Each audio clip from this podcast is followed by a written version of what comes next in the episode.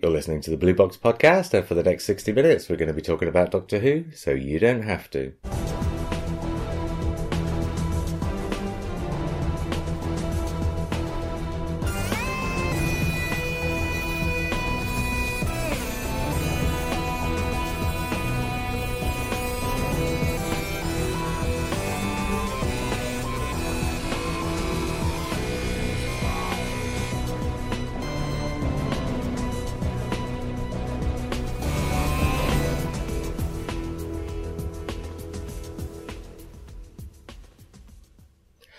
Hi, I'm JR. Hello, I'm Lee. Hi, I'm Matt. Okay, I'm going to throw two things out there, and then you two can argue me down. Okay. Okay, I'm going to put them both in a very blunt nutshell, and then perhaps expand upon them. Number one, pure historical. Mm-hmm. Number two, 10 out of 10. Mhm. I'm going to say it right up from the top. Yeah. I don't think there was anything wrong, anything I would have changed about that episode. I thought it was, well, best one since uh, Hellbent. but uh, yeah, so pure historical. That's the impression. So the, that's that was what I suddenly started to realise halfway through that When he actually said there it wasn't was- going to yeah. be, and it was a, a bit like last week. It's obviously better than last week, but a bit like last week where it's actually pure science fiction, really sort of stripped down. This is still stripped down. This is still kind of back to basics, but it's just much more richly done, much better done. and a much more emotional connection. But we'll get Yes. all into that Yeah, yeah, stuff later. yeah, yeah. Okay, let's talk. Let's just do the pure historical thing 1st Okay, obviously there was a great big serpent under the Mm-hmm. Yes, Thames. Yeah. So it wasn't a pure historical in and, the, the- sense and they of and they used a sonic screwdriver. Yeah, yeah. in various places. But well, you know, but I mean, they could have done the story without that. yeah, yeah. but- it's like Black Orchid in the sense that Black Orchid's a pure historical. Apart Until from we using go the to the TARDIS. TARDIS. But Yeah, yeah, yeah. But yes, okay. There's a great big serpent under the Thames. Yeah. So obviously, it's not the Reign of Terror or the Romans or the Aztecs or whatever. But ever since the series has come back, people have been saying, "Why can't we have a pure historical?" And the BBC laid down a diktat to Russell T Davis right at the start: monsters. Mm-hmm. When you go back into history, we want monsters. We've got to have monsters. yeah, And you know, I'm always saying Stephen Moffat listens to criticisms and listens to suggestions, and insofar as he is a able and b has the wherewithal, thinks they're good ideas or good criticisms or good suggestions, he would generally address them. And I think this episode was him addressing the suggestion that there should be a pure historical. And this was as close as we are probably going to get. But also, also, I think. Sorry, Lee. No, go on. Oh, also, I think Sarah, you have to factor in Sarah Dollard as well because it's there are very close similarities with Face the Raven as well. That kind of texture. So he may, he may very well have said have given Sarah Dollar the, the sort of the the definitions of what he wanted to write. Oh, to I- write, but it's None of the writers who come in have a free hand. no, no. And generally speaking, they will be. I mean, I had this conversation with somebody the other day. The writers who go into Doctor Who will be given a story to write. Mm. And the stories all start with Stephen Moffat. yeah. So, um, yeah, Sarah So- Dollard. some- We'll get into yeah, that. yeah, but, okay, but, okay. but insofar as I would understand the situation, I would say he has said to Sarah Dollard, let's have the nearest thing to a pure historical we can have. Right. I was I- just about to say that's exactly what I would say. It's the nearest thing that we can get away with. Yeah. Because there's obviously a monster in it that, let's face it, we don't have that monster roaming about on Earth Hmm. at the moment. We might have done in the Well, we past. do because it's living in Loch Ness. Yeah, matey with Scarrison. Hmm. But uh, it was beautifully done. And the, the fish, the giant fish, whatever we're going to be calling it. Coelacanth? No, it was more like it um, Garrison. pilot, not a pilot fish. It's not like the bombs. The Oh, right, yeah, yeah, yeah. There's a, it looked a little bit like um, had the same jawline as a piranha, Right. but yeah. it's not that. There's a, They're a bit like coelacanths as well. I suppose, but they're more kind of armory. They've got like Yes. bits of armor Yeah, Hmm. and scales, kind of higgledy piggledy on the body. Uh, but no, it's, it was massive. I don't know how it got underneath the bridge, but No, no, no. apart from that aside, I thought Well, presumably it's it's beautiful, lived there isn't since it? it was smaller and it's grown. Yeah. And this is this is And exactly they've this- been, and, ob- and that was part of the story that they've been feeding it to make it grow to give them more fuel. Yes. Yeah, yeah, yeah. I mean, it's a hand of a basketball. Well, it's it's got that kind of hand of a basketball Yeah, feel yeah. to it, except a bit more explicit. And in any other story, in any earlier story, the the the snobbish lord that's that's doing the dirty would have been controlled by some sort of. higher- It would have been a In any ro- other robot Doctor of Who Sherwood. story. Yeah Yeah, yeah, yeah, yeah. It would have been a robot of Sherwood or a, Yeah, yeah. or a, what's the what's the Cyberman one with Mrs. Hartigan? Um, Next Doctor. Next Doctor. It would Yeah. have been one of those sorts of things. And here, But and you felt that I was waiting for them to do that up until halfway, where I realised actually this is a really sort of small scale. well, the scene story where he with a punches big- him, a big f Hmm. off monster. the scene where he punches him is where Mm, yeah. it makes it explicit that it's not Yeah. going to do what you expect it to Yeah. Mm, do, and it's going to go the other way. And he says, Yeah. "I got what was the line of dialogue? I preferred you when you were an alien." Yes. Yeah. Wasn't that the, the- when was the last time we seen we saw the Doctor actually punch somebody in the face? Was it Tom Baker and Cedar D? No, it's um, Matt, Smith Smith did it, yeah. When did he do it? famously. it? was like um, First series was it? I can't yeah, because remember. it was in the trailer for, for the Matt Smith Okay. for the first Matt Smith season. What he hit somebody because he felt like he wanted to hit somebody as opposed to hitting somebody to save them. Oh yeah, he hit somebody because he um Oh, I can't yeah. remember. All right, fair enough. to- it just to do was had a something. very I can't remember. I can remember very He vividly had a the image very- of Matt Smith punching someone. he had a very Tom Baker way about him tonight. I felt. Yeah, He generally does. Generally actually. does, yeah. But there was the, you know the, the actual but the punch thwack in was the such face. a good. I mean, it was a such good a punch. good signposted punchline to to the joke. I mean, uh, that was a very Tom Baker moment. That Yeah. was You that were was like- laughing. you were that- laughing yeah, before that was we like, even got there. That was you knew like it Tom coming. Baker saying to Leela, "Right, we've got to be really quiet. No, no noise through this." And you know that he's going to be the one to knock over the. Yeah. And you knew that that Capaldi was going to be the one punching.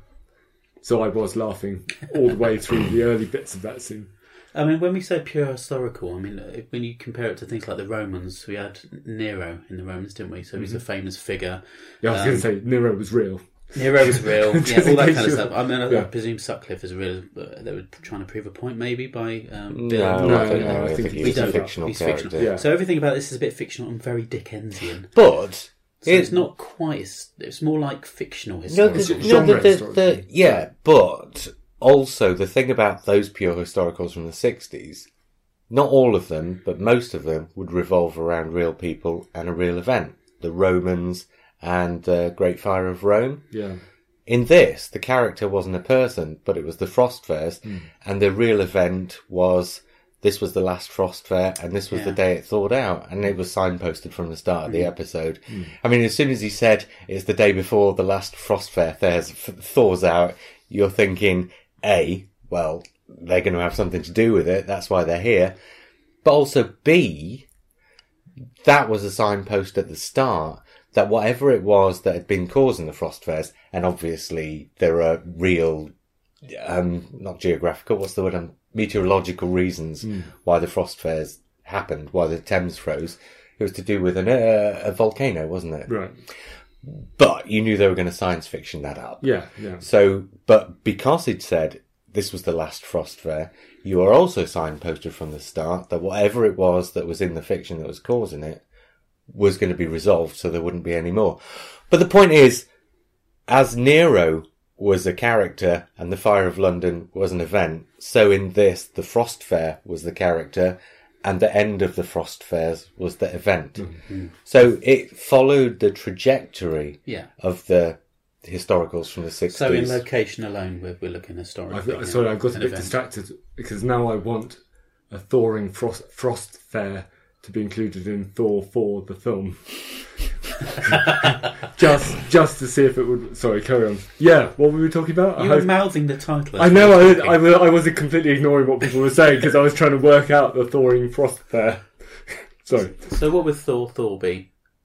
Thor 4. Thor, Thor Thor, Thor, Thor, Thor Thor's Thor. Thor for the thawing frost fair. Shouldn't it be like Thor 4 Alice or something? Thor 4 Deborah? Thor 4 Sarah? Possibly. And that would be scratched on the tree or something. Hmm. Oh, of course. In So, 1814, um, Thames would have looked a bit different as well, wouldn't it? It was a lot wider and a lot more shallow. Is that right? If I remember Hmm. because right, it was before they wider. built the embankment. Yeah, before it was became when they much, built the much embankment. deeper. I think it was a bit. It was, I don't know. which is why it could freeze. It must have been around that time because maybe a bit later because the Houses of Parliament weren't built until yeah. 18. Six. So Yeah, I'm not it's entirely near sure that, Gothic. that fish could hide under that water quite so well as it did in the episode. Well, It wasn't that big, to be fair. I mean, it was long, okay, but it when we saw it, it wasn't like it was like hundred feet high. It was Hmm. Yeah, serpent-like, okay. but it wasn't huge, huge. So I, I also liked, and this is similar to last week's episode. I Can you also- pause that thought Okay. and come back to it in a couple of minutes? Yes. Is that all right? Yeah, I've paused it. Because there was something I wanted to do right at the start of this episode, and Okay. I've messed up, and I've realised I've not done it. Oh, All right. Okay. But I want to redress that and do it now. Okay. Lee, it's the Aliens from the Dark Waters episode. Did you like it? Uh, yes. Just a bit. So what's so? Tell I- me what what the obsession was. I, I utterly cheered when he put on his diving bell out. I was just thinking, oh my god, is it they're going to go under the Yeah, but water? what- what's your- When the Lee Thames. was 18, he applied to be a lighthouse keeper. oh, really? I did, Oh. yeah. And one of the reasons why I was trying to work out why I was interested in lighthouses and wanted to become a lighthouse keeper, and that did my obsession with that kind of thing. And I also love dark water, like going out and Right. watching nighttime water. It's Yes, a weird yeah. obsession, and I don't know where it came from, but I I do because I had to write a um, a piece for you and who, Mm-hmm. um, and really think about. Where this obsession came from, and it's definitely Doctor Who, so it's horror fan Fangorn, and yeah. the Pescatons tape. Oh, really? Yeah, yeah, literally. So I, I think in that piece, I said some- something like, "Come on, Stephen Moffat, why don't we bring back the Pescatons, have them crawling out the Thames again, and all this sort of thing?" Right. So, and I know he's read it. And this went out. Obviously, yeah, but yeah. he did this as the audio on You and Who Talking. Like, Right. Oh, yeah. it came out a fortnight. Oh, no, okay. a week ago. Yeah. So how Well, can people fortnight get to ago. listen? How can people get to listen to this in jail? Oh, this wasn't a plug. This was about you, Lee. The plug Yeah. would definitely put a stop to Dark Water from. Anyway. How did they listen to it though? Okay, well, it's on the Doctor Who Shows podcast feed, so look for the Doctor That's Who an Show. Australian one, isn't it? yeah, but they do all sorts of things. It's Oh, worth okay. it's worth listening to anyway because n- not just because I've read some. Oh, I of see. it. Our friend Jenny Shirts on there, you know, Robbo, and there's and JR, you've The done a one that piece as came well. out this week by Steve Hatcher, and he talks about essentially he talks about the gen not the genesis, but the history of the Hooverville Group, Right. which is uh, sort of I think North Midlands Doctor Who group that puts on conventions and all sorts of other events. And his his essay that he does the reading of this week is like a history of that, but he goes into the people, and it's some of the stuff i- is funny and it's beautiful and it's sad. There's some really sad bits in the You and Who Talking podcast. Just gets into people's souls. But I mean, you you and who anyway? So it was always a good I've idea. got to tell you also, And it was there are a a good- couple of cracking ones coming up in the next few weeks. But the fact that people are reading them out as an audio should be great for anybody who may have visual impairment and can't actually read them in the first place. This is a great way of li- listening to the book. But also, it's just really nice hearing the people who wrote the stories read them out because they've got that emotional attachment to them. So it's, um, I loved it. I love reading out Aliens in Dark Waters. Yeah. This is this is my episode. Your next one will be on episode nine if everything goes to plan. Oh, kiddo. Because we've got several where people have done two, and we thought we'd hold those in reserve. But then my idea, I, I, well, not my idea, I had an idea this week that I thought that by episode 10, we should have done everything that we're going to do so that the whole format is laid out in the first 10 episodes. So I thought we have to do an episode where we have two second readings. So your essay on, what was your second? P.S. Oh, on PS, and that's a beautiful essay, Oh, thank you. and that'll be on episode nine. It's a beautiful coda. It'll be on episode nine Right. if everything goes according to the plan we have Mm. this week. But you know, we had, Anyway. we had 50 years of Doctor Who to choose from, and I chose the Pescotons tape and PS. Back to Yeah. Thin Eyes. Well, yeah, go on. So, so yeah, uh, the thing that struck me at the beginning is like last week, a lot of it is the Doctor and his companion exploring an alien environment, and it took its time. I know that there was a lot packed into the episode, but it took its time in in discovering it. It was a real sort of mystery that they were they were unraveling. there was a real engagement this Yeah. week. and though. actually, like uh, last week, I really liked the visual, the sense of location last week. I thought that was one of the stronger things. The, the cornfield, yeah, it, the Valencia architecture. it looked Here, beautiful. it really worked. I mean, it didn't look like. I mean, there were obvious special effects there, but it Yeah. felt This was the Chivvies. opposite um, because obviously it's a lot more enclosed. Mm-hmm. Weirdly, it's outside on a, on a, on the Thames. Yeah. Foss Fair, but it still felt very enclosed. It had the fog Yeah. cleverly placed, Yes, so they didn't have to do any No, too much yeah. CGI work in the background, that sort of thing. But it, it, it did feel quite compact. A bit like Face the Raven, also Mm-hmm. yes. was quite compact in one street and a, and a Yeah. couple of little Victorian um, Yeah. looking houses and things. So yeah, you know the way it was filmed was fantastic. Like, Just a note on last week, I rewatched it because we both gave it quite a low score. I think you gave it a five and I gave it a six. I thought I'd rewatch it without the kind of like HD thing that you've got going on downstairs. FPS thing. Yeah, but it didn't change my opinion of it. That, but I did notice, and I think you might have put it in your Starburst review actually, is that the uh, pre-title sequence Yes. if that had been ejected utterly, and you saw bits of that through the episode, that would have been a great mystery from the Right. start. I think if you if anybody goes to watch it again, skip that bit. Just watch it from He's not talking about the Nardole bit. He's No, talking about the yeah. bit where we. yeah yeah sorry the, the the bit where they get they get killed by the uh, the nanobots at the beginning. Um, Rani Rani's mum. Yes. But uh, yeah, if you skip that bit and just start from the beginning of the episode, Right. suddenly you realise there's a mystery involved, and you, as the viewer, are getting involved in it. And I think that's the mistake that was made.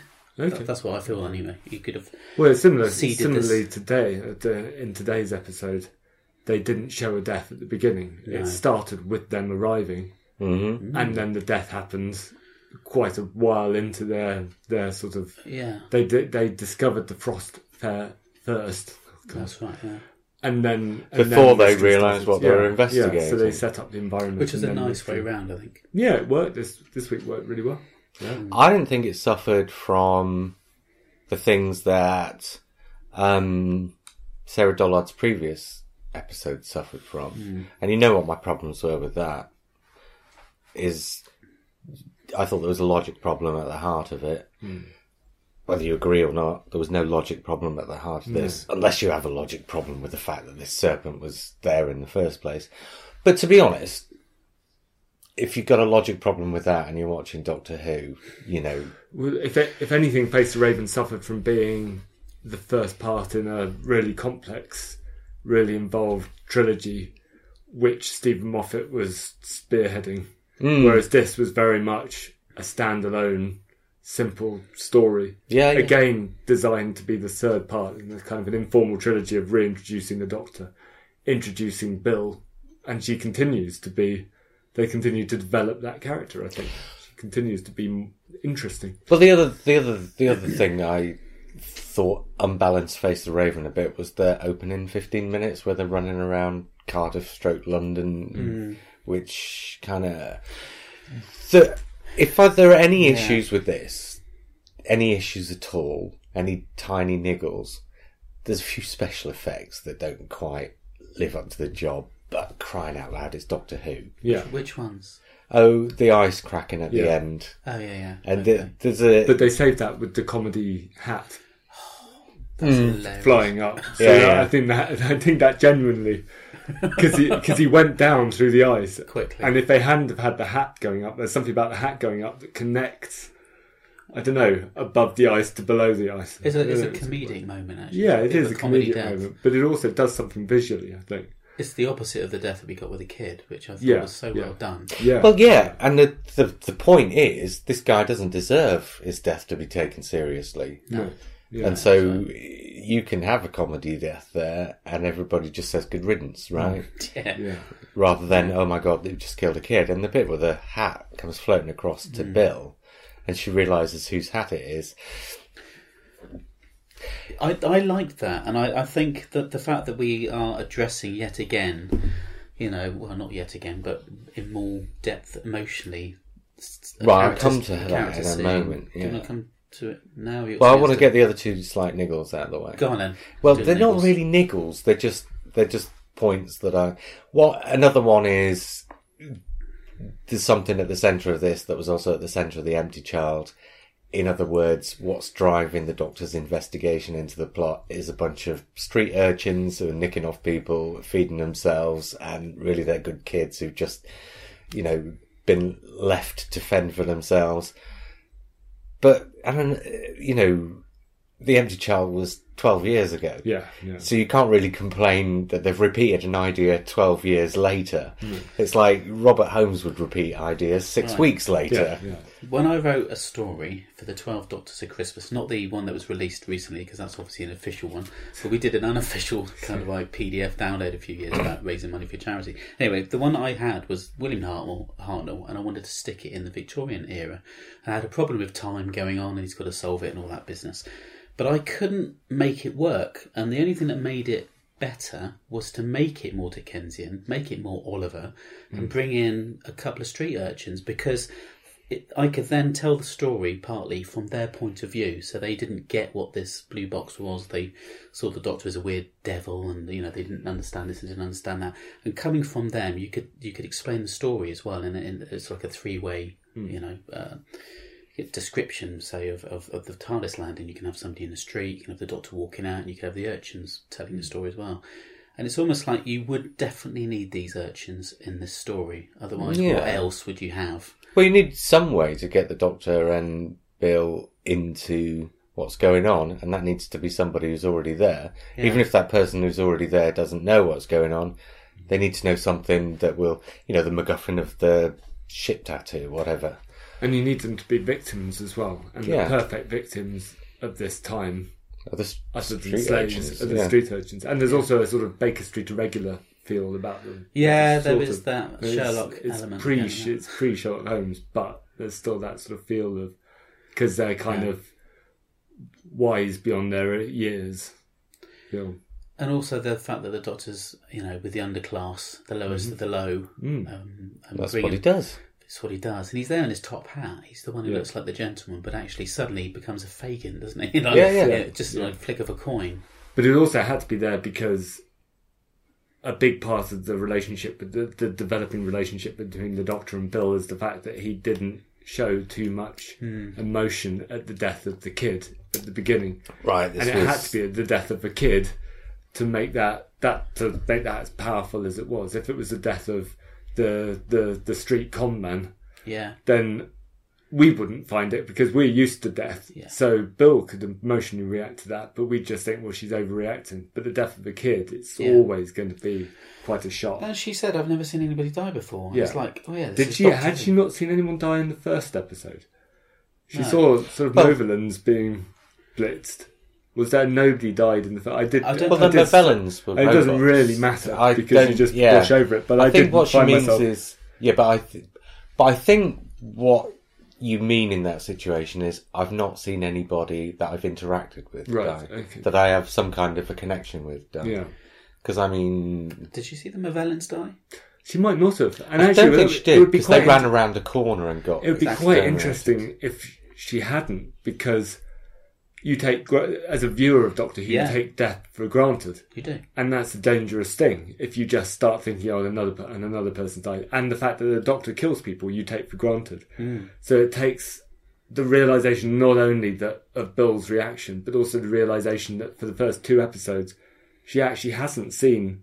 Anyone die? It's creating this story for her, but she, if She's- she hasn't, then you suddenly She's seeing, oh, she's yeah. Hmm. discovering the Doctor, uh, you know, and over three episodes she's discovering him slowly. Oh, Yeah. Mm-hmm. quite, quite a lot of questions are beginning, but this one was much better, I thought. There was less questioning, but there were things like, you know, why are you, what, you're 2,000 years old? And But this is more. I her, thought you got a lot more in this than you did last week. unbelievably, Well, yeah. this is more her questioning him and his character rather than Yeah. what he does for a living and how what he does when he travels and how he travels, Hmm. which is what y- last week's was a bit more about. so it's more about him. And as- maybe, yeah, and maybe for us watching, who we know about the TARDIS and we know about what the Doctor does, so that's very much last week's was very much going over Hmm. old ground. This one, we're actually still getting to know Capaldi's Doctor because Capaldi's Yeah. Doctor has developed well, he's in a had completely different way. he's had essentially, if you discount um, Return of Doctor Mysterio, seventy four years off screen yeah, to uh, f- for character development. yeah, So the Doctor you're seeing now Hmm. is the Doctor who didn't understand anything about people when he was running around with Clara, Hmm. who's learned a bit off Clara Hmm. and off River Song and whoever he would have interacted with while he was living with River Song, and then 50 years in this university. So he's got 50 more years of experience of dealing with human Yeah. beings on a daily basis. Yeah. So now you're seeing, and there were still bits. Hmm. And I mean, it was addressed in that very scene. How come you don't react to a little kid dying the way a human being does?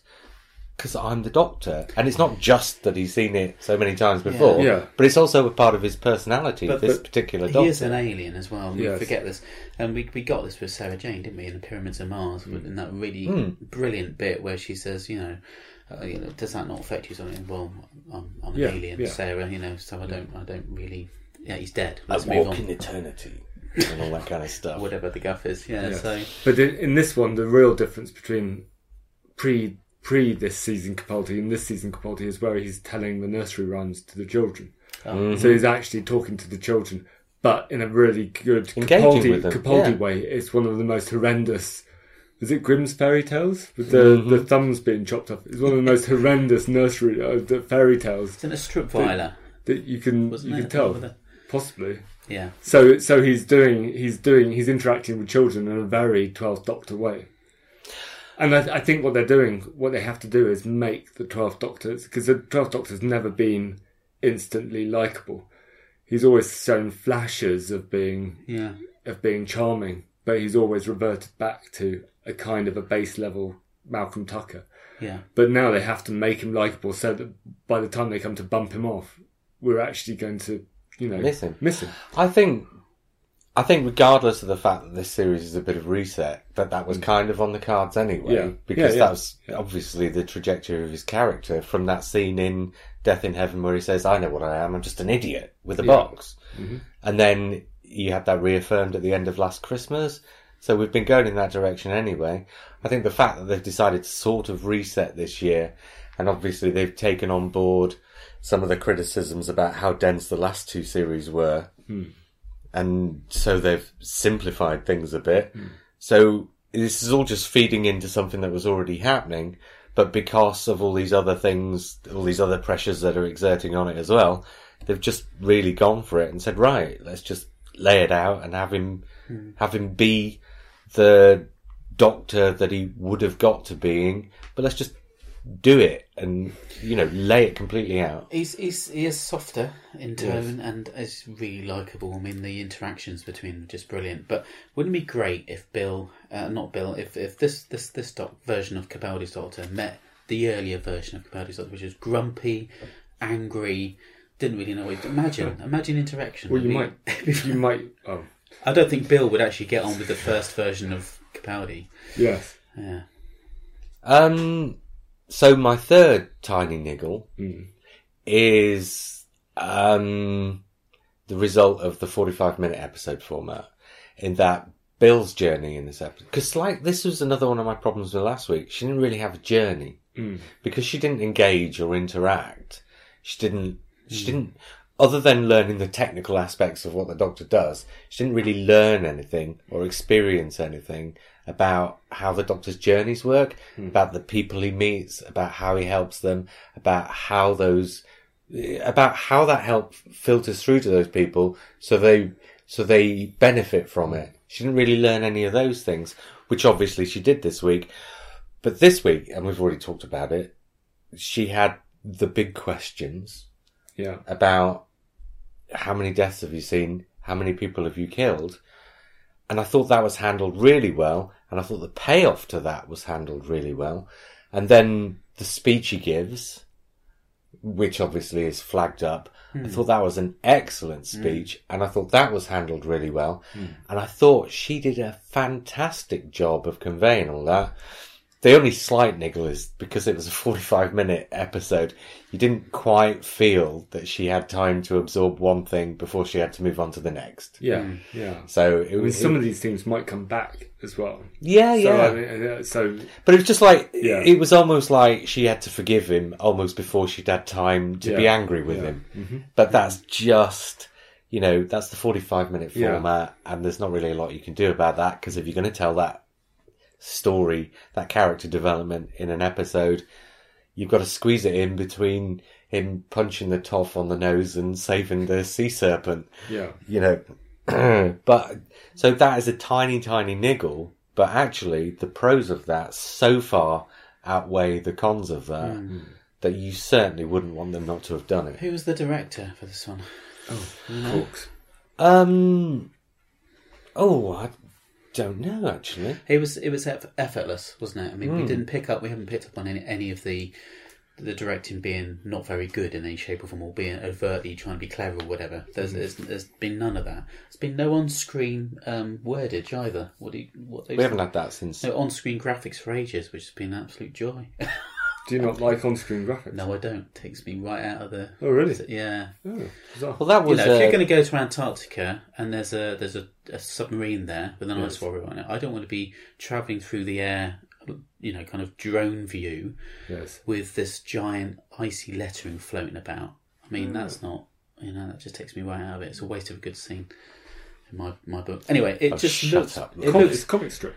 it looked beautiful. The whole thing Hmm. Yeah, was yeah, filmed yeah. beautiful. It was really, you know, there was nothing that was going to make you go, oh, why did they do that? There Why did were they make touches that?" of of um uh of the first the very first Mark Gator story, Unquiet Dead. The Unquiet Dead. There were obvious references to that with her putting her foot in the snow to start with. yes, But there was also the feeling of that that that particular episode was filmed really nicely. They really But they combine that with the Martha as well. yes. You know, Martha asking about, you know, if I step on a butterfly, do I change? They Yes, pretty yeah. Mm-hmm. practically revisited that same scene. Yeah, yeah. But that's quite nice bringing all those things Yeah, back yeah. in. And Because- they did it without making it a cliche. And Oh. the doctor, the, what was its name? Peter. Yes. That whole scene was just Hmm. glorious. Yeah. That was the best version that we've seen, I think. Yeah. Yeah. But by bringing these things back, it's not copying them, it's demonstrating how these different characters react to them. Yeah. So because it's- these are that's- classic questions Yeah. Mm. that need to, that don't need to be addressed, but that would, the series might be remiss in avoiding addressing.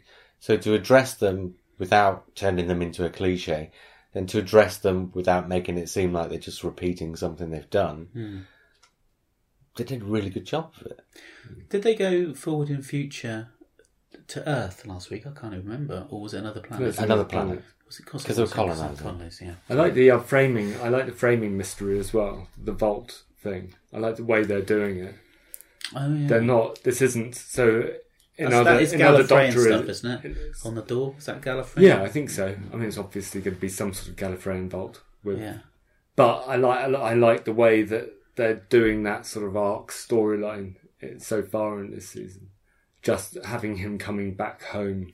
Yeah. Yeah, something rather than quite being because what's happened so far is either it's become integral to things, or perhaps too integral to things, so that it's kind of with, for instance, the cracks in the first series when you got to the Angels two-parter. Yeah, I thought that intruded on the Angels two-parter too much. where it became part of the story. Yeah, exactly. Hmm. Yeah. Which I thought was was bringing it too much into the series too early, Yeah. or else they've just had like the words "bad wolf" and Yeah. it's like or Madame Kavarian poking her head out Yeah. the wall, Yeah. or just the, The words TARDIS torture. disappears and there's a crack there Yeah. behind where it was, which is so, which was often so throwaway. It was like they're trying to build a mystery, but they're not actually giving you any pieces of the mystery. they're just showing you that there's a mystery there. Hmm. Whereas with the vault, what seems to be happening is each week you get a new piece of information, which doesn't impact upon this story that's Hmm. Yeah. taking place in the episode, but is actually giving you a piece of the puzzle. But it's so also that you quite quite canny. So the, the Bad Wolf, the Torchwood, kind of worked. I mean, Bad Wolf worked accidentally in this way, but the Torchwood worked because they knew that the viewers were going to stick with it, Hmm. so they were going to ask it. Here, I think there's a conscious effort to try and can intrigue people. yeah, and keep. And I want to know what's behind the doors. There's something John really Sayre, that tells mysterious about these vault doors with somebody knocking on the other side. Knocking. That's- that was a that's great kind of- big clue. Yeah, but he knocked three times. I know he didn't do that, but it was the knocking itself that was the Yeah. clue. It was I'm two- telling you, wasn't it it's two Johnson. times? No, it was three. was times. Oh, three. but three, three. three knocks twice. Actually, four times by the end because he Was did it it four again times? twice Okay. after the. Um, God, you nerds. Well, I was counting it. You've got to count the knocks. If something, if somebody knocks now in Doctor Who, you Yeah, there's no way automatically not to. count. count The the thing is, knocks. Wilf at the door. Maybe he's locked Wilf in there. wow. Yeah, but you see, this is Cribbage. Hmm. post getting stuck on Gallifrey with Razzle on Johnson. So he's lost the forenox in his head. Rassilon. He's With, lost his- the. F- with his big gauntlet hand. no, he's gone. He's been Yeah, replaced yeah. by the other Rassilon now. What hasn't else he? he's coming back? No, he's lost one of the knocks, so he's only got three left now. Okay. Counting down to Missy. There'll be- Episode six, it'll be. And then by episode nine, it'll be. and then episode 12, it'll be John Sim. Okay. Uh, mark my words. I reckon I'll open it at number six, episode six, and then we get an extra six episodes of whatever the backlash is of locking the thing up in the first place. Possible. Yeah. It's not impossible. And Hmm. certainly, I don't know whether by luck or by design, you've chanced upon the episode in which it would happen if it did. Okay. But yeah, it's not Hmm. I don't even impossible. know. I don't know the titles, by the way. No, this is not from the title. This is Okay. from what happens It's in that so episode. difficult having a conversation about what could possibly happen in this season with With this. somebody who refuses Yeah. to do even official, legitimate spoilers. I know. Wow. What am I doing on this official Starburst Doctor Who podcast, eh? I don't know. What what is Lee doing here? I don't. I genuinely don't know. What are you doing here? I don't know. It's my house. Well, yeah, that's a fair point. But you could go downstairs and just leave the pair of us up here No, I to. think Uh, That's like the drummer in the band. He's got the he's got the garage. Do you know what I mean? So Yeah. he has to be on the podcast. yeah. That's true. Um. What else? Because I mean, that was quite dense. The scene. I mean, there were so many. I tell you what, it did. It really made light of what could have been lots of quite turgid, ponderous scenes. The bit where they get to the yard, where they find out about the fuel, and they have to have the conversation with the sort of foreman of the yard. Other writers, other television series could have made that a very stern, dramatic, serious scene where they're finding out something important. But in in Doctor Who in general, but in this episode in particular, every time it came to discovering something important, they did it in a really light and easy way, but that didn't detract from the information that they were putting across. So at the end of that scene, you were left in no uncertain terms that the important thing you discovered was about the fuel. Yes. But it did it in such a light and easy way that you didn't feel like they were banging you over the head with information. This was uh, this was what I liked. So th- what I liked about the episode was you were constantly expecting something alien to be behind all this. So every scene you're expecting them to discover the alien spaceship underneath the the, the steel mill, or the alien spaceship d- here or there, or the aliens coming out. But every time they had this conversation with the characters, and it just turned out to be something fairly prosaic. Yeah. Like it's the toff in the big house that's doing it, and this is poo. Mm. Yeah, that yeah. just burns. oh, the really bit well. where she Ah, it's discovers dumb- what it yeah, yeah, is was it's dumb just money. right. But that's it. That, uh, you know, as I was listening to, as soon as I worked out that this is all it was, this is just this is poo mud. Yes. That's that that burns underwater or whatever.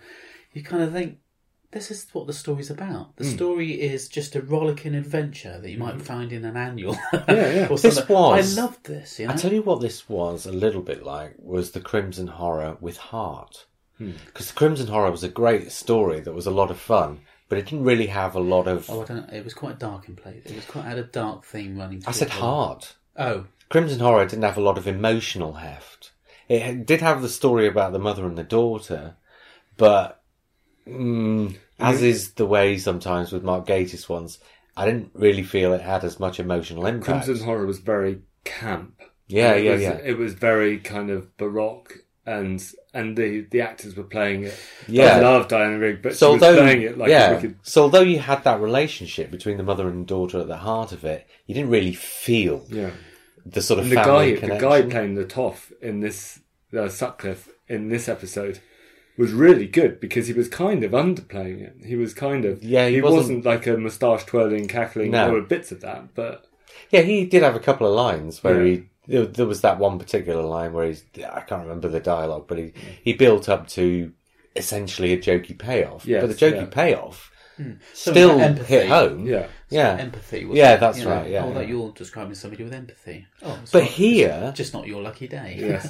But here, you you were getting emotional impact from like every area of the, not just b- the obvious one with the kid dying, but the the creature itself and Bill's reaction to the doctor and the doctor's reaction to Bill.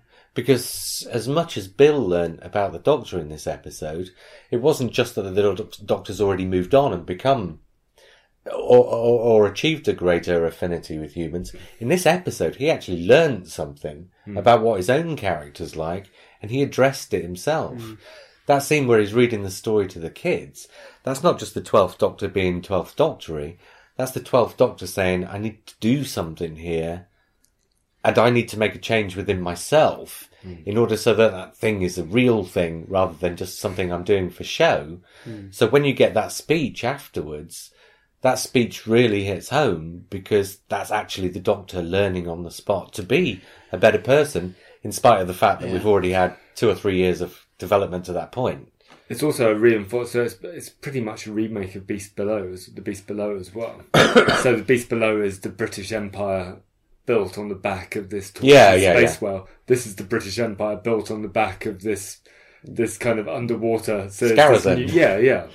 And there's, so there's s- probably similar things you can draw out of it that we drew out of the Beast Below. Mm. I think what this this showed is And there's a sorry, just Go to on. and there's also a slightly um, whether by accident or design, but there's uh, there are a few nods in here to the current political situation. Hmm. They're just a few throwaway sort of allusions to things Yeah. that have Mm-hmm. been happening. But sorry, go on, Lee. I was just going to say that the what what the BBC do so well is historicals in general, don't they? They always always have done, Yeah. and um, it seemed like again, well, not again, but definitely for this one, it was it was taken seriously. The the, the location was taken seriously.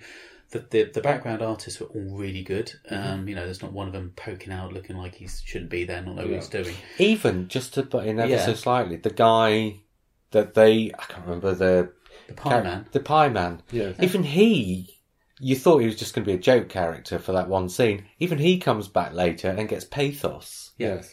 That's what I mean, is that none of them are massive stereotypes. I know you got the orphans, but you did have those uh, the street urchins anyway. But apart from that, And they weren't slight treated stereo- like stereotypes. No, th- and that's what I mean. The, the whole thing just felt a lot more kind of real. So that that's why it feels like a more of a, a, a true historical than And it opened out the slightly other more. slightly like- kind of pastiche. yeah. Well, the past- Crimson Horror was a total Well, pastiche. Yeah, it was, but I think that was closer than say something like The Unquiet Dead. As much as I love it, that was a bit of a a bit of a jokey one, wasn't it? In in lots of ways.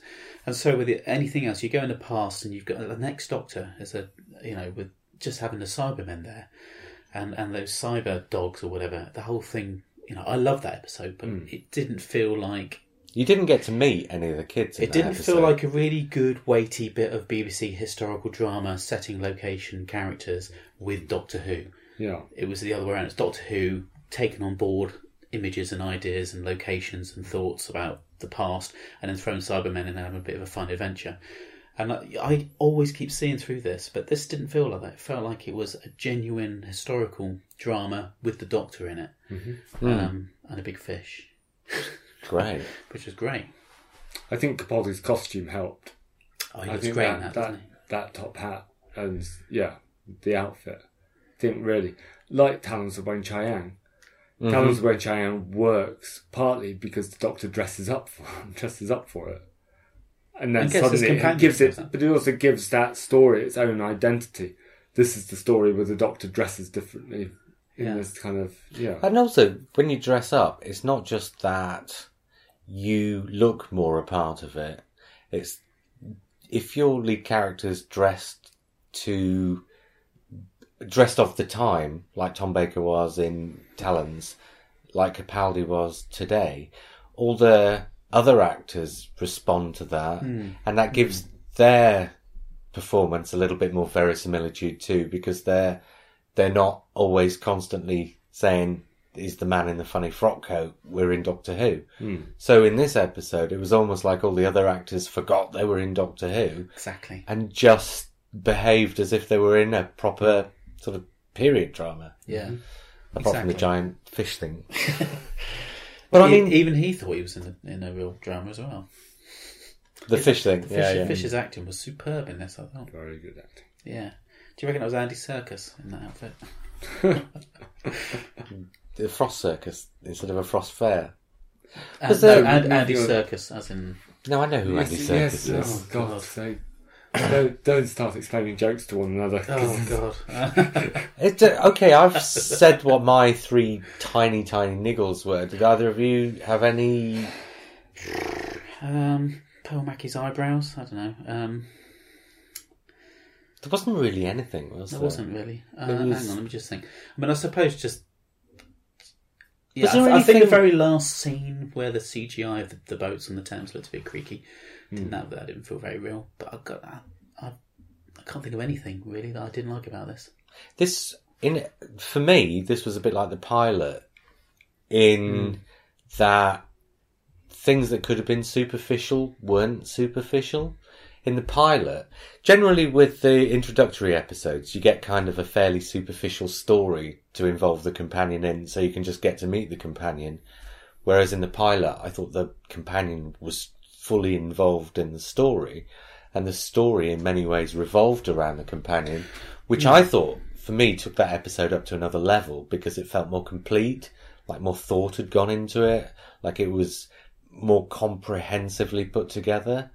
And I felt that way about this too, in that there were lots of things that you could have had in this episode that would have been sort of superficial things to sort of, you know, the, the conversation about if I step on a butterfly. That whole conversation in the Shakespeare Code, that whole conversation is done in 30 seconds in one scene and then it's forgotten about. Whereas in this episode, that thread sort of ran through the episode and they kept coming back to those ideas.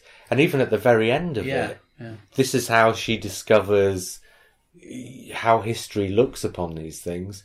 So it wasn't none of the, nothing in this episode was thrown away.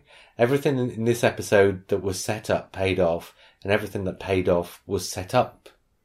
So again, it was quite comprehensively. Yeah, but not complex. It was a it was a No, simple no. enough story for everybody to understand, adults and kids. And I bet the kids are going to love this one. As I well. think I think also I'd be interested to watch all three episodes, all of these first three episodes Back to back. as a trilogy. Yeah. Because I think last week's and this week's the contrasts between them, not in terms of good and bad, but in terms of their look, in terms of the sunny, hot, deserted, dry, and then modern, and then this one, which is wintry, claustrophobic, dark. I think there's a there's they're definitely moving between the different tones. Do you think there's uh, you know are these on purpose references to the first Doctor's era? By the way, because we got obviously the Don't Bill, ask Lee. the Bill and Heather. Don't ask Obviously, Last week was like the Ark. This week we had an elephant. Do you know Yes. what I mean? I mean that's just oh, you just put that. Don't in. ask Lee. Don't ask. Don't ask. All right. Okay. Oh, and we had to, did he mention Susan in the first episode?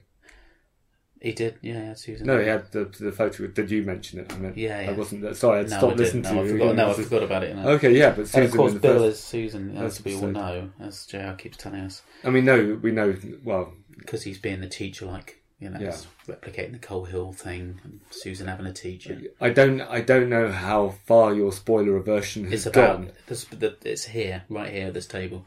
Really? I don't know anything about next week, week after. Don't know the title of it, the look of it, nothing. Okay. But he doesn't know. He so doesn't we can't know. go I into it. seriously don't know, but I can disappear out the room. I don't think No, we need no, to no, go you into don't. it because No, we you talked don't. about it You last don't. week. Yes, yeah, I yeah. don't No, think it's- there's anything particular to add from this week to what we said last week. No. No. So, um, do you want to find out what Simon thought? Yeah, Shall we? come on, yeah. Should we go to Simon's thoughts? It'd be great if he hated it. we just sat and go, what? We'd have to get him on the phone. then. Simon texted me just after we'd watched the episode, which was came in while we were watching. He says, "Simple story gives the episode room to breathe. Moffat bringing the wonder into Doctor Who with Bill's reaction and the set pieces. Thrilled to hear the race issue brought into focus. Oh yeah, Yeah, that was very well handled as well. Just to pick him up on, Moffat didn't write this episode. We No, can't- uh, to to write um, to, uh, uh, Sarah Dollard out Yeah, is very is very worrying. Sorry, carry on. No, but we we addressed that at the start Yeah. of the podcast, really. Yeah, but I, I, true. He goes thrilled to hear the race issue brought into focus, and while some may question the Doctor's violent reaction, I thought the hit was a real punch the air moment. couldn't quite work Punch out. the air. Couldn't quite work out why the privileged. Did you? Did he actually write punch the air? Yes. Oh, right. I thought that was you making a joke, Matt. I was making a joke, H E I R. That's what I thought. Yeah. Is that not what Simon meant? No, Uh, he meant no. punch the A I R. Yes, it is. Oh. punch I've just the air, added, yeah. I've just Wow. added a, a linguistic witticism to Simon's. And now you're explaining your joke. yeah, I know because because Lee's here and you have to explain. the Yeah, joke to yeah, me. yeah, yeah. You don't have to explain Lee to me. I didn't know. got Which, it. Lee didn't know which one of us had made the joke. That's Right. what. That's what I didn't Okay. understand. Yeah. Here comes another one. It was Sorry. good though. Here comes another one, and this one is being made by Simon. He says, couldn't quite work out why the privileged, spoilt, compassion free dickhead was dressed in blue, though. Ah-ha-ha. there we go. Oh, I got it. Um, he says, nearest thing we've had to an historical since Black Orchid. Oh yes. And while simple in plot, it reached new depths of meaning for the show. Mm. Remember to vote, everyone. A deceptively simple 8 out of 10, he says. Oh. Should we.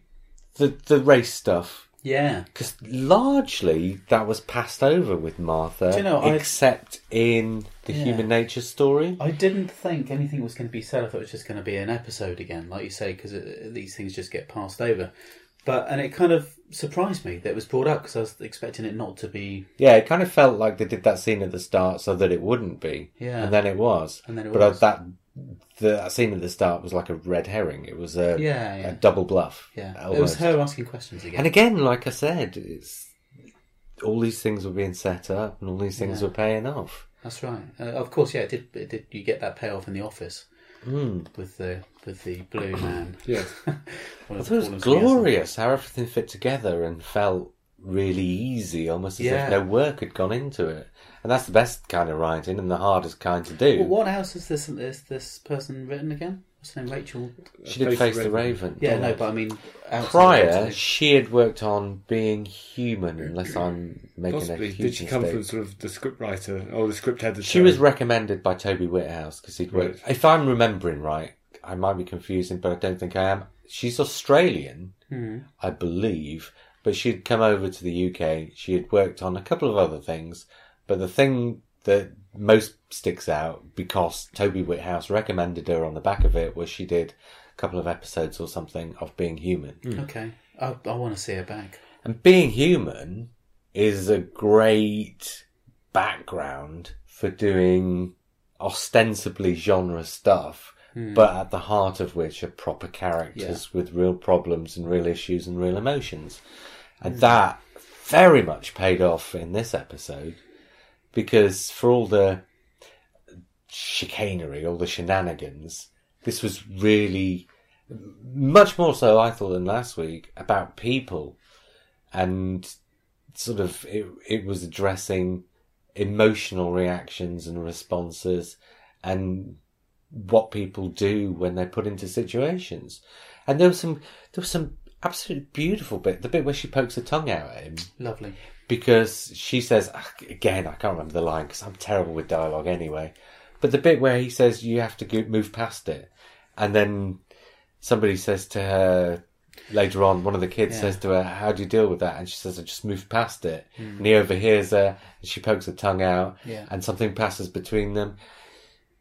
So simple, just so- feels like an absolutely natural response. But somebody had to put that on a page and get it right. And somebody had to act it and film Get it, it and get right. it right. Yeah. and it, that was that was incredibly natural. That was so natural. She's- It's exactly the sort of thing you would see in a, in this house right now. Yeah, the yeah. reaction of her poking out of her tongue, and you know her sudden ha- sudden having to address the fact that this is you know quite a harrowing situation, but she's just got to deal with it, and she's taken on board what the doctor says after their little fight. For all that I loved Clara and the relationship she almost had with Capaldi, because as I said when we were reviewing Series 9, I, I kept thinking, we're not seeing the bits we need to see.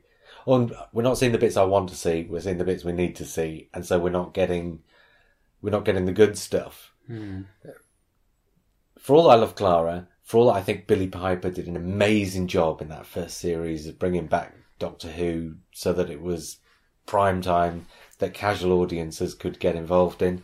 And for all the other ones in between, none of them have been rubbish. All of them have done great jobs. Bell Mackey, she's going to be better than all of them from what we've seen so You're far. allowed to swear. Oh no, no, I was just looking for the words. She's um, surpassing them all. Is the word I was looking for. Yeah. I don't know, Matt. Yeah, yeah, yeah, yeah. I like it. That doesn't talk when he agrees with something. Yeah, well, uh, yeah. I mean, I'm thinking of that. Um, she's doing. She's got me so far. yeah. I mean, I'm just, I'm just aware that if she is only in one, one series, Yeah. Is, she, so it's a real shame. Yeah, yeah. is that what people But- are saying? oh, I've no idea. Do you know what? Spoilers. It would have been so good to have had four series with Capaldi, so you could do two with Pearl Mackie. Because I wouldn't give up either of those series with Clara. I think those were really, really strong series of Doctor Who that told s unusual for Doctor Who stories that were worth telling. And there was a reason he did that, and because she stuck around, he was able to. Yeah. Because she would not have been able to tell either of those series with somebody other than Clara or somebody who hadn't been around for a while. But it's just a shame that we're not going to get a second But it's series that, of this. it's that feeling, which is exactly what they want you to feel. yeah, yeah. Because if we weren't, be, if we were thinking, well, we're looking forward to the next person, then, Yeah, yeah. then actually this season's not going to be a success. well, the deeper we But get into you this, want series, yeah, another yeah. season. series This- do you know what with this them. feels like? Stephen Moffat's excellent at bringing on uh, characters who you care about, and then he gets rid of them. He either kills them off, or you know they're kind of like, almost like potential um, potential assistants in the, of the future. Mm-hmm. So like Sally Sparrow, maybe RTD did it as well with um, oh, way back um, yeah, you did. But a few times. Anyway, but you know And you get Linda, these. Linda with a Y. yeah, Linda Yeah. Bly, that's what I was talking. So that and in kind the of God thing. Complex, can't remember Yeah. the character's Yes. name, but there was one. Yeah, and there are a few there, and you think, wow, she'd, she'd or he'd be great on board the TARDIS, and you're thinking, in fact, they're being pressed to us to sh- to show that, oh yes, this is a this is this could, could be the next one or whatever, and then he, they they get rid of them. And Stephen Moffat's really good at creating characters that you really care about, and then they've gone for one episode. This, luckily, I think Pearl Mackie feels like like a one-off character that's had that chance to do Yeah. eleven more episodes and we all love her. I feel in this room. Yeah. I think she's amazing. I mean, also there's the possi- there is the possibility that Chris Chibnall's watching, thinking, Keeper. "I really like Carl Mackey." Yeah. Maybe, Well, it's not maybe. impossible. No, Do, no. do you think he's watching that? I would imagine he'd be watching. Yeah. I think it's very unlikely, but it's certainly not impossible. No. I mean, yeah, certainly if she's and if she's popular with the press and with the the public, and she she builds up that that kind of reputation, they'd be mad not to bring her back. If people start watching because of Pearl Mackie, which I Yeah. think is possible, then you will. They will. Bring, they will have her back next series. Next series. Depending on whether she, Yeah, she wants to. regenerates at the end of this. Well, not- yeah. Um, this is this is silly speculation from J.R. Lee. yeah. Yes. Um, the other point that Simon brought up that we skipped over briefly that we probably ought to give a little couple of minutes to is the Doctor punches somebody. So okay, we talked about whether he's done it before, and we established that Matt Smith had, and obviously Tom Baker did. And, and Pertwee did quite. I mean, Well, Well, he did uh, a no Venusian- punching. It was the Venusian stuff. Yeah. like he- uh, well, Carnival of Monsters. oh, did he? He 'Cause got when- into a fist fight. Well, of Oh, course, maybe. but that was Queensbury rules, so I don't okay, think it counts. okay, well, Um, yeah. Well, this was pre. This was before Queensbury. So what can you do? That's true. Yeah, no, you're right. He was a bit more violent. I- do any of us have a problem with it? Because I have a problem Weird. with it in Seeds of Doom. Yeah, weird, isn't it? That we have that he isn't a violent man. Shouldn't be teaching people punching, shooting, whatever. Here he is punching somebody out. But you have that thing of this is just an absolute git of a bloke. Yeah, And he says this thing straight away against Pearl Mackey, and he, he knows that this guy's not not. well, this it's is the, not the good. second trigger, isn't it? Because the first trigger is that this man's been performing Yeah. cruelty on this creature for his entire life, so he's inured in cruelty. Oh, and people are dying, and yeah, Yeah. and so I think that's the difference between Seeds of Doom and here is that in Seeds of Doom, Tom Baker just punches somebody in order to escape. yeah. But this is also a joke as well. I mean, Yeah, it was yeah. built. It was clearly built up to as a punchline. Hey. That that, and I mean, it doesn't. It stops it being violence and it starts it being a comedy punch. And it's but again, Yeah. like I've been saying for the last sort of forty-five minutes or whatever, it's a joke with a reason that is consistent with all the things that we're talking about in the rest of the episode. But actually, I mean, they did show that he had a bit of a, uh, a swelling or red area on his face. Hmm. So you you actually get you know because a lot of the time you get people being punched out on TV and you Yeah. never see the you know if you ever if you ever try and watch Arrow or something like that, Hmm. people are getting punched around all the time and there's nothing happening Yeah. apart from a little bit of a cut and a bruise here. But uh, but um, with this one, I thought you know you know he's punching somebody in the face. You see that he's got a bit of a swelling. But there is this, uh, but we're still sitting there going, "Well done." Yeah. There will be people complaining about that, no question. They I always have not do. got a but- problem with it. All right then. Yeah, unless anybody's got anything else, do you want to score it? Okay. All right. Well, I've done mine. I, I can't give it any less than a ten out of ten. It's just the perfect episode. So, aliens in dark waters, Hmm. Victorian London, frost fairs, Permaki, Georgian Capaldi. Not Victoria. Sorry, Yeah, it's Georgian. pre-Victorian, isn't Oh, it? you're right. You're right. You're right. Well, Get it right, Lee. oh come on, They got Only it a wrong. few- only a few years. The production team were calling it Victorian until they realised what they were doing. Okay. yeah, it is Georgian. Yeah, but uh, that's fine. Oh, I love it. Ten out of ten. Matt then. Oh, that was a seven. No, I think 10. I mean, I can't think of any reason not to give it 10 out of 10. Really? Yeah, I can't Mm. think Have of. you given anything else a ten out of ten? I don't think so. Not on the podcast. No, maybe not. Wow, crumbs. This was. So but since- nothing's been dissatisfactory before. Yeah, maybe. It's only Simon that's letting us down. Yeah, well, Takes well, them back if a yeah, change where did score. the two points go from? God, God, Simon, misery, Brett. Shall we um, get into the emails then? Okay, Um, well, I'll save the longer one for last. Okay, I'm going to do these in reverse order in which I got them then. Um, Nick Knoll from Missouri. Mm-hmm. That's, uh, well, we had yeah, is that mo? I don't know, Or it am I? just says Missouri. Okay, But he says, this is his second. He sent us one about episode one, the pilot, and he sent us another one, which is briefer, about um, last week's episode. And he's from Missouri, so so he's Nick Missouri Noel rather It was than Nick Hmm, Simon Knoll from Misery Brett. Smithfield and Missouri. Yeah, no, I was just expecting a reaction from Matt, but it's been so long since I've done it about the accent I'm about to do. Oh, are you going to do an accent?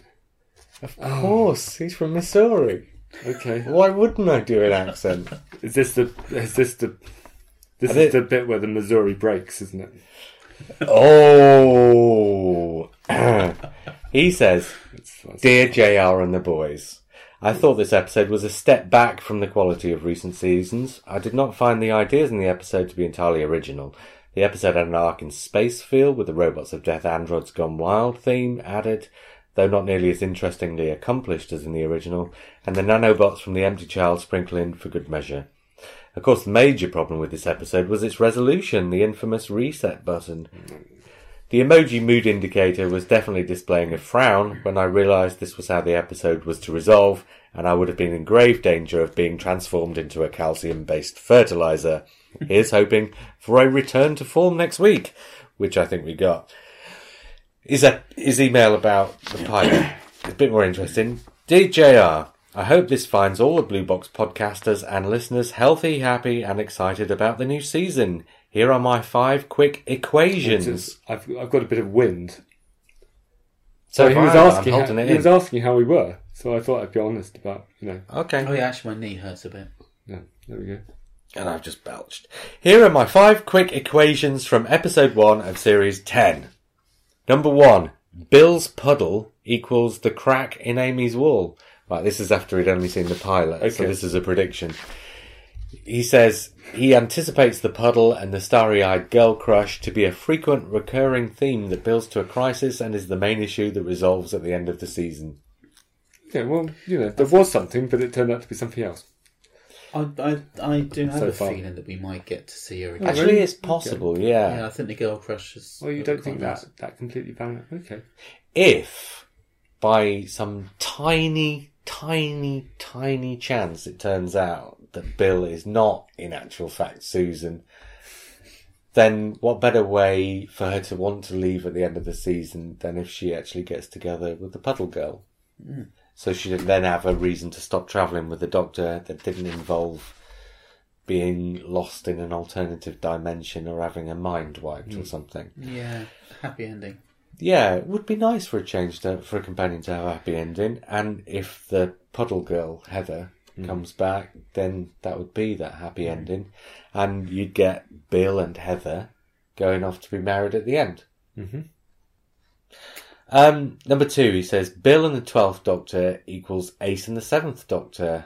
He says I even hope she takes to calling him Professor, although I don't expect Capaldi to start rolling his R's. Because obviously he is a professor, so that's Yes. obviously also a deliberate nod to the relationship between the Seventh Doctor and Ace, and it does have the. They flagged it up again this week, where he says he turns to her at one point and says, "I'm your teacher. Of course, I'm telling you things." that is the first time we really saw that in the classic series. Probably was the Seventh Doctor and Ace. Yeah, yeah. I think. I'd quite like to know what the paperwork he was fiddling with when he got back into his office was.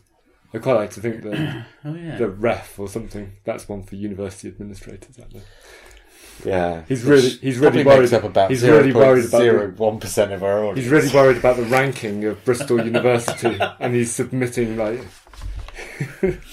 he's he's submitting his his research articles to the.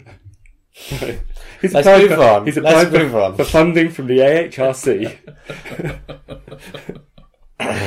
Number three, Yeah. Nardoil, Nardoil, Nardole equals an unexpectedly effective foil for the Twelfth Doctor. I had my doubts, but Matt Lucas occasionally gives us insights into the Doctor that we would other have otherwise have no means to learn, and his presence is, in fact, surprisingly and delightfully understated. Can't argue with that. I, I have like to, it. I have to say, I've been not a massive Matt Lucas fan before that he was in the series. This is actually um, a pleasant surprise. He's, have to he's doing say- perfectly well. Hmm. Last week, when he didn't go in the TARDIS, I really missed him. Yeah, this week I'd completely forgotten that he was even in the series Yeah. at the moment when he turns up at the end. I was so involved in the story this week. Mm. Well, there you are. but I did like that. I like the bit he was in, and actually, Hmm. I'm now looking forward to the bits that he's in. And seeing more. well, yeah, yeah. yeah. Yeah, absolutely.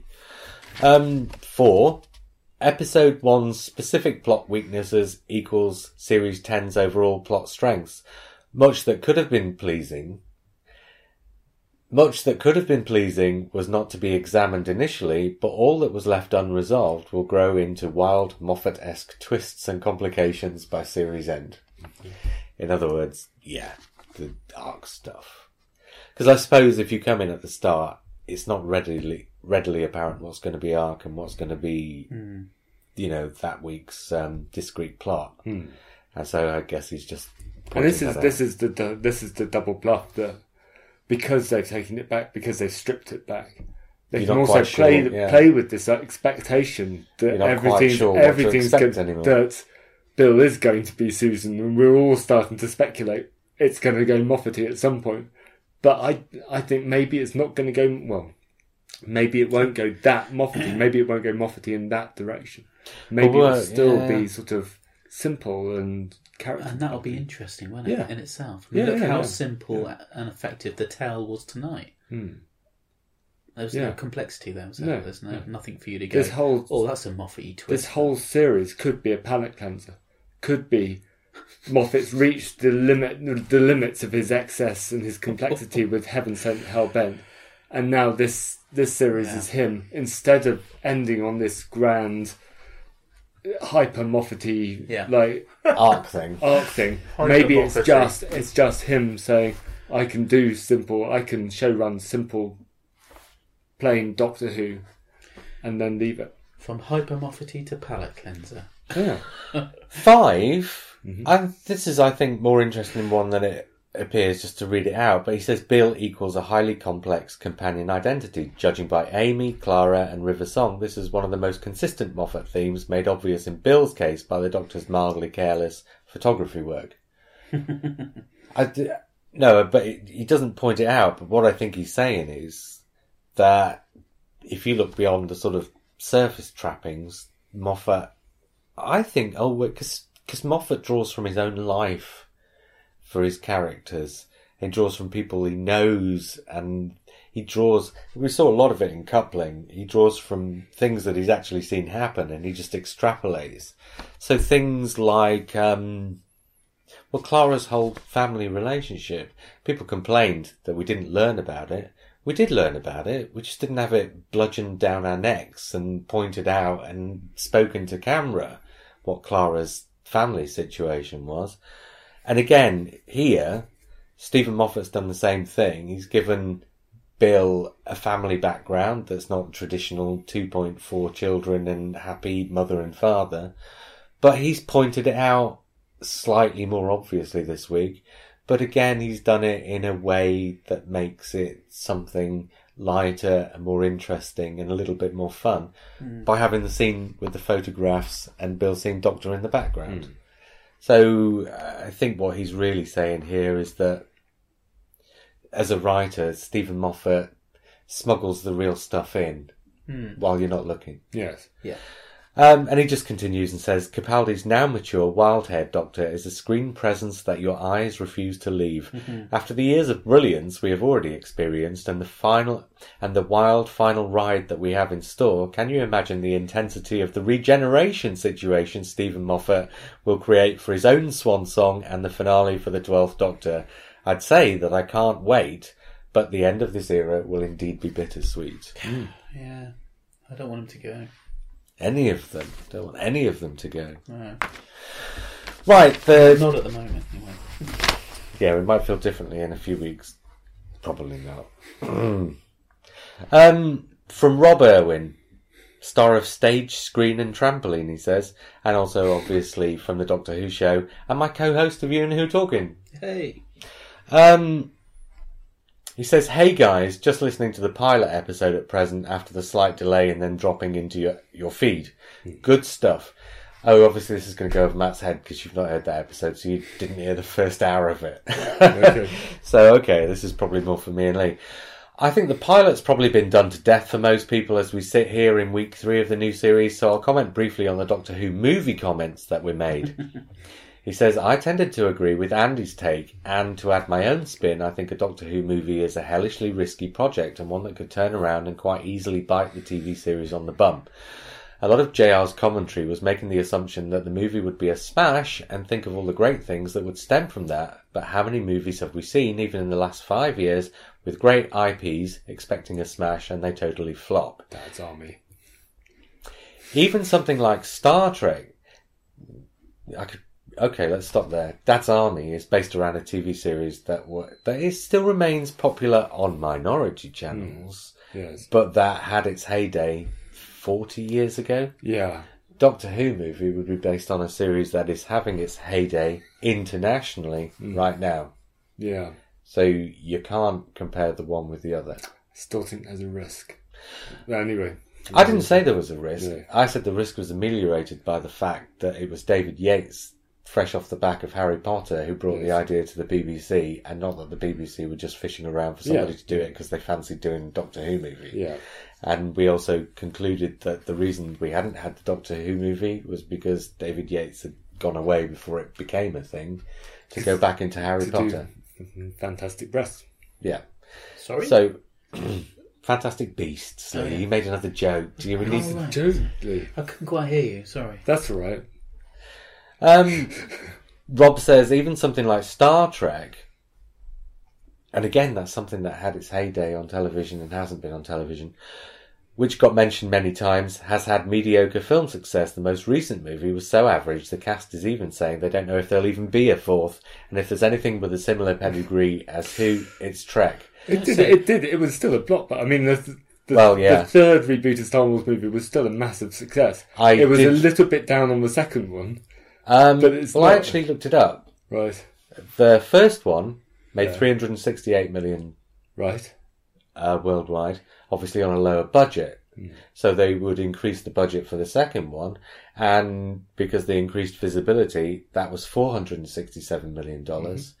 So then they increased the budget, I think, significantly on the third one, and the third one, because it was now more about the budget than the characters. Perhaps I've not seen it, so I'm guessing. Are we talking about Star Trek? Yeah. Okay. The, the third one is back down to 344 million, which apparently just breaks it even. Hmm. Because uh, other than the budget, which was 180 million, it's um, the Marketing. promotion, Yeah. marketing, that kind of thing, almost pretty doubles good. it. Yeah, yeah, it's not. It's not. It's not a flop by Yeah. any I've got degree. it to watch this weekend. So. But actually, and the, and But actually, he's comparing apples and oranges here because you don't compare the first movie in a potential franchise that's backed by a currently successful TV series with the third movie in a franchise that is already proven successful at the cinema that is not backed by a currently successful TV series. It's slightly apples and oranges there.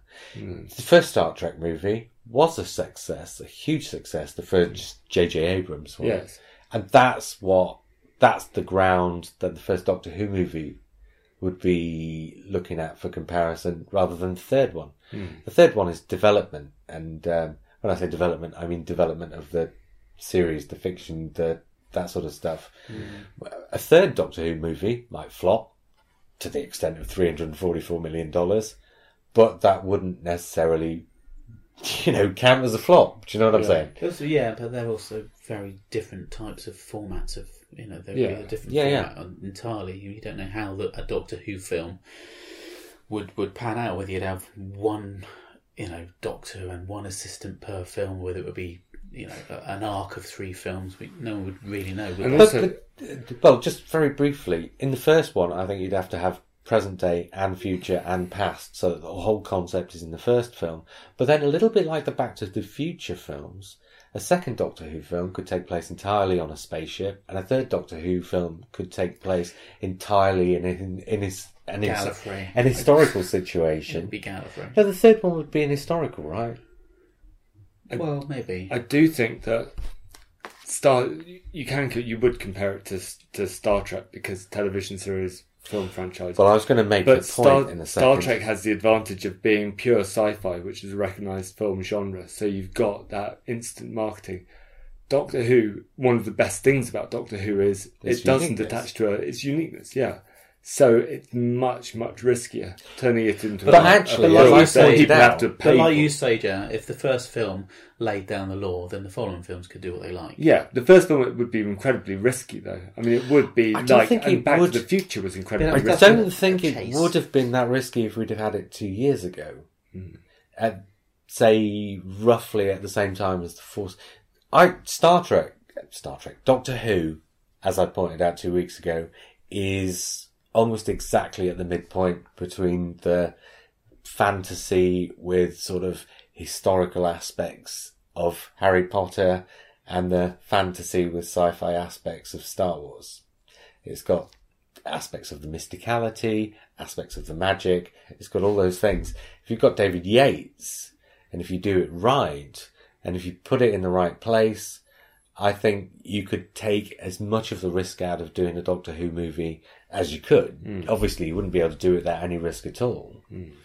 But I think that moment's passed, and I, think that's the point we made in the I podcast. wonder, the conspiracy theorist in me wonders whether because Fantastic Beasts came from somewhere, and it would have come from a collaboration between Yates, Heyman, and J.K. Roland. Rowling. Yeah, yeah.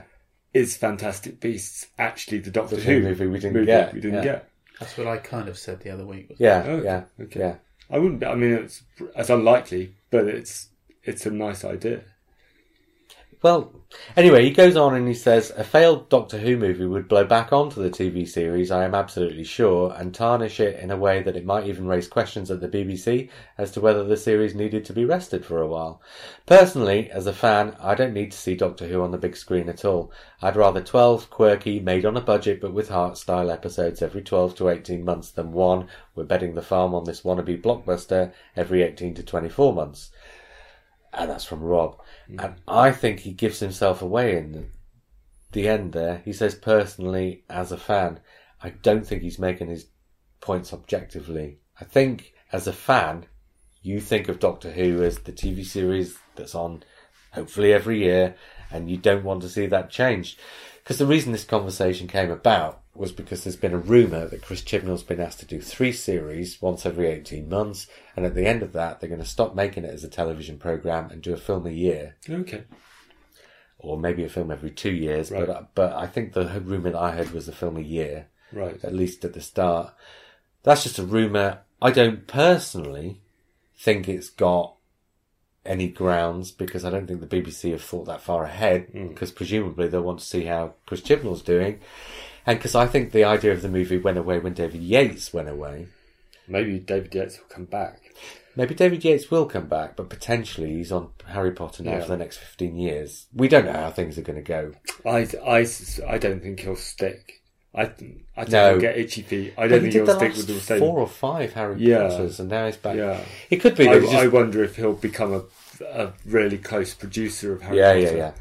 And But let somebody if, else if do that. Doctor Who does stop being a TV series, go into the movies, I think it's a strong enough idea now. I think it's established enough idea that when the movies do eventually fail, which they would do event- at some point, I mean, it could be a massive blockbuster success, but the fourth or fifth movie will start to pull.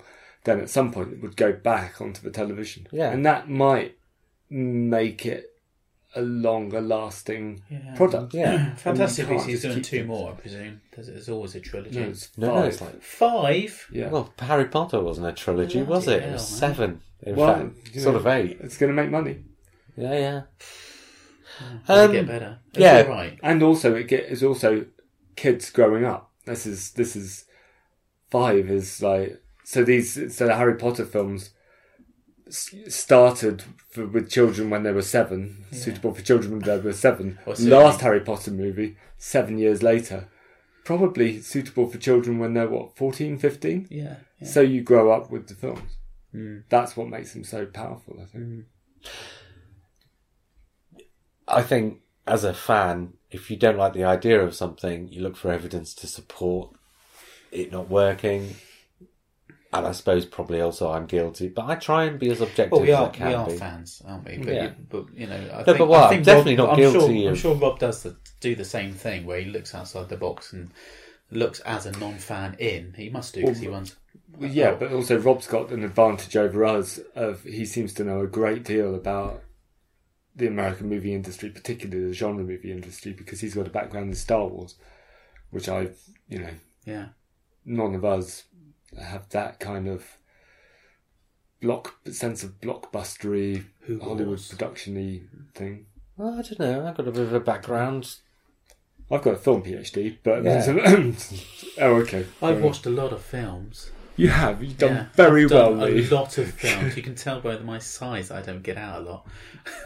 True. So there you are.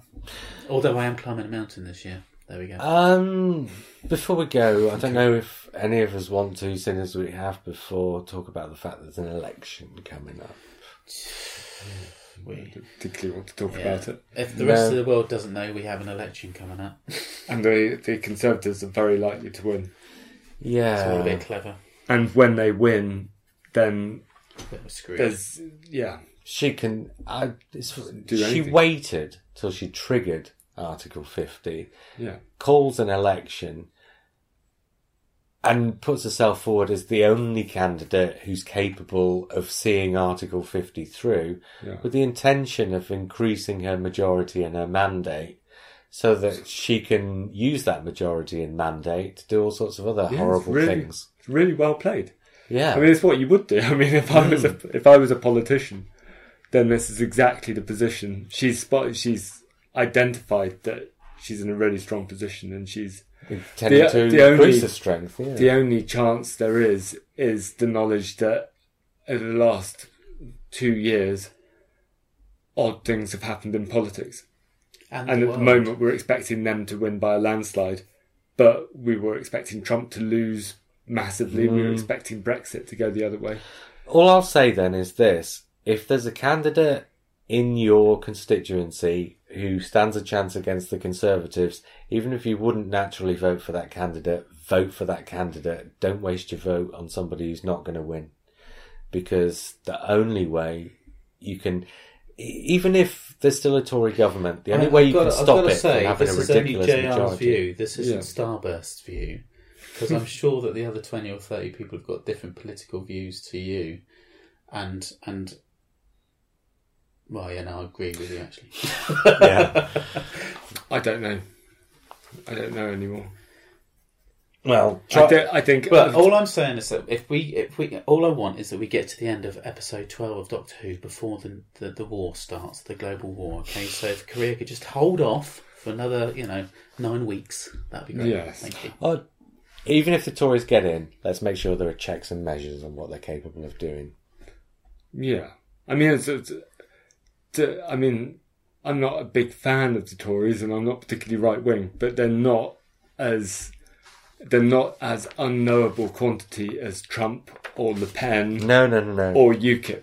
They are still the Tories, and you know, I don't agree with a lot of their policies, but it's not like Trump or Le Pen or UKIP. So it's not going to be like an apocalypse. It's Well, it going might to, be it's for- going to be depressing because they're going to be in power for five years. But we've got to, we've got to negotiate with Europe now. Yeah. So Well, I'm thinking of other things like the welfare state. yeah, yeah, that's the Let's make sure they don't get such an increased majority that they just, obviously, I'm exaggerating here, just do away with the welfare state. Hmm. Because, you know, they are the Tories.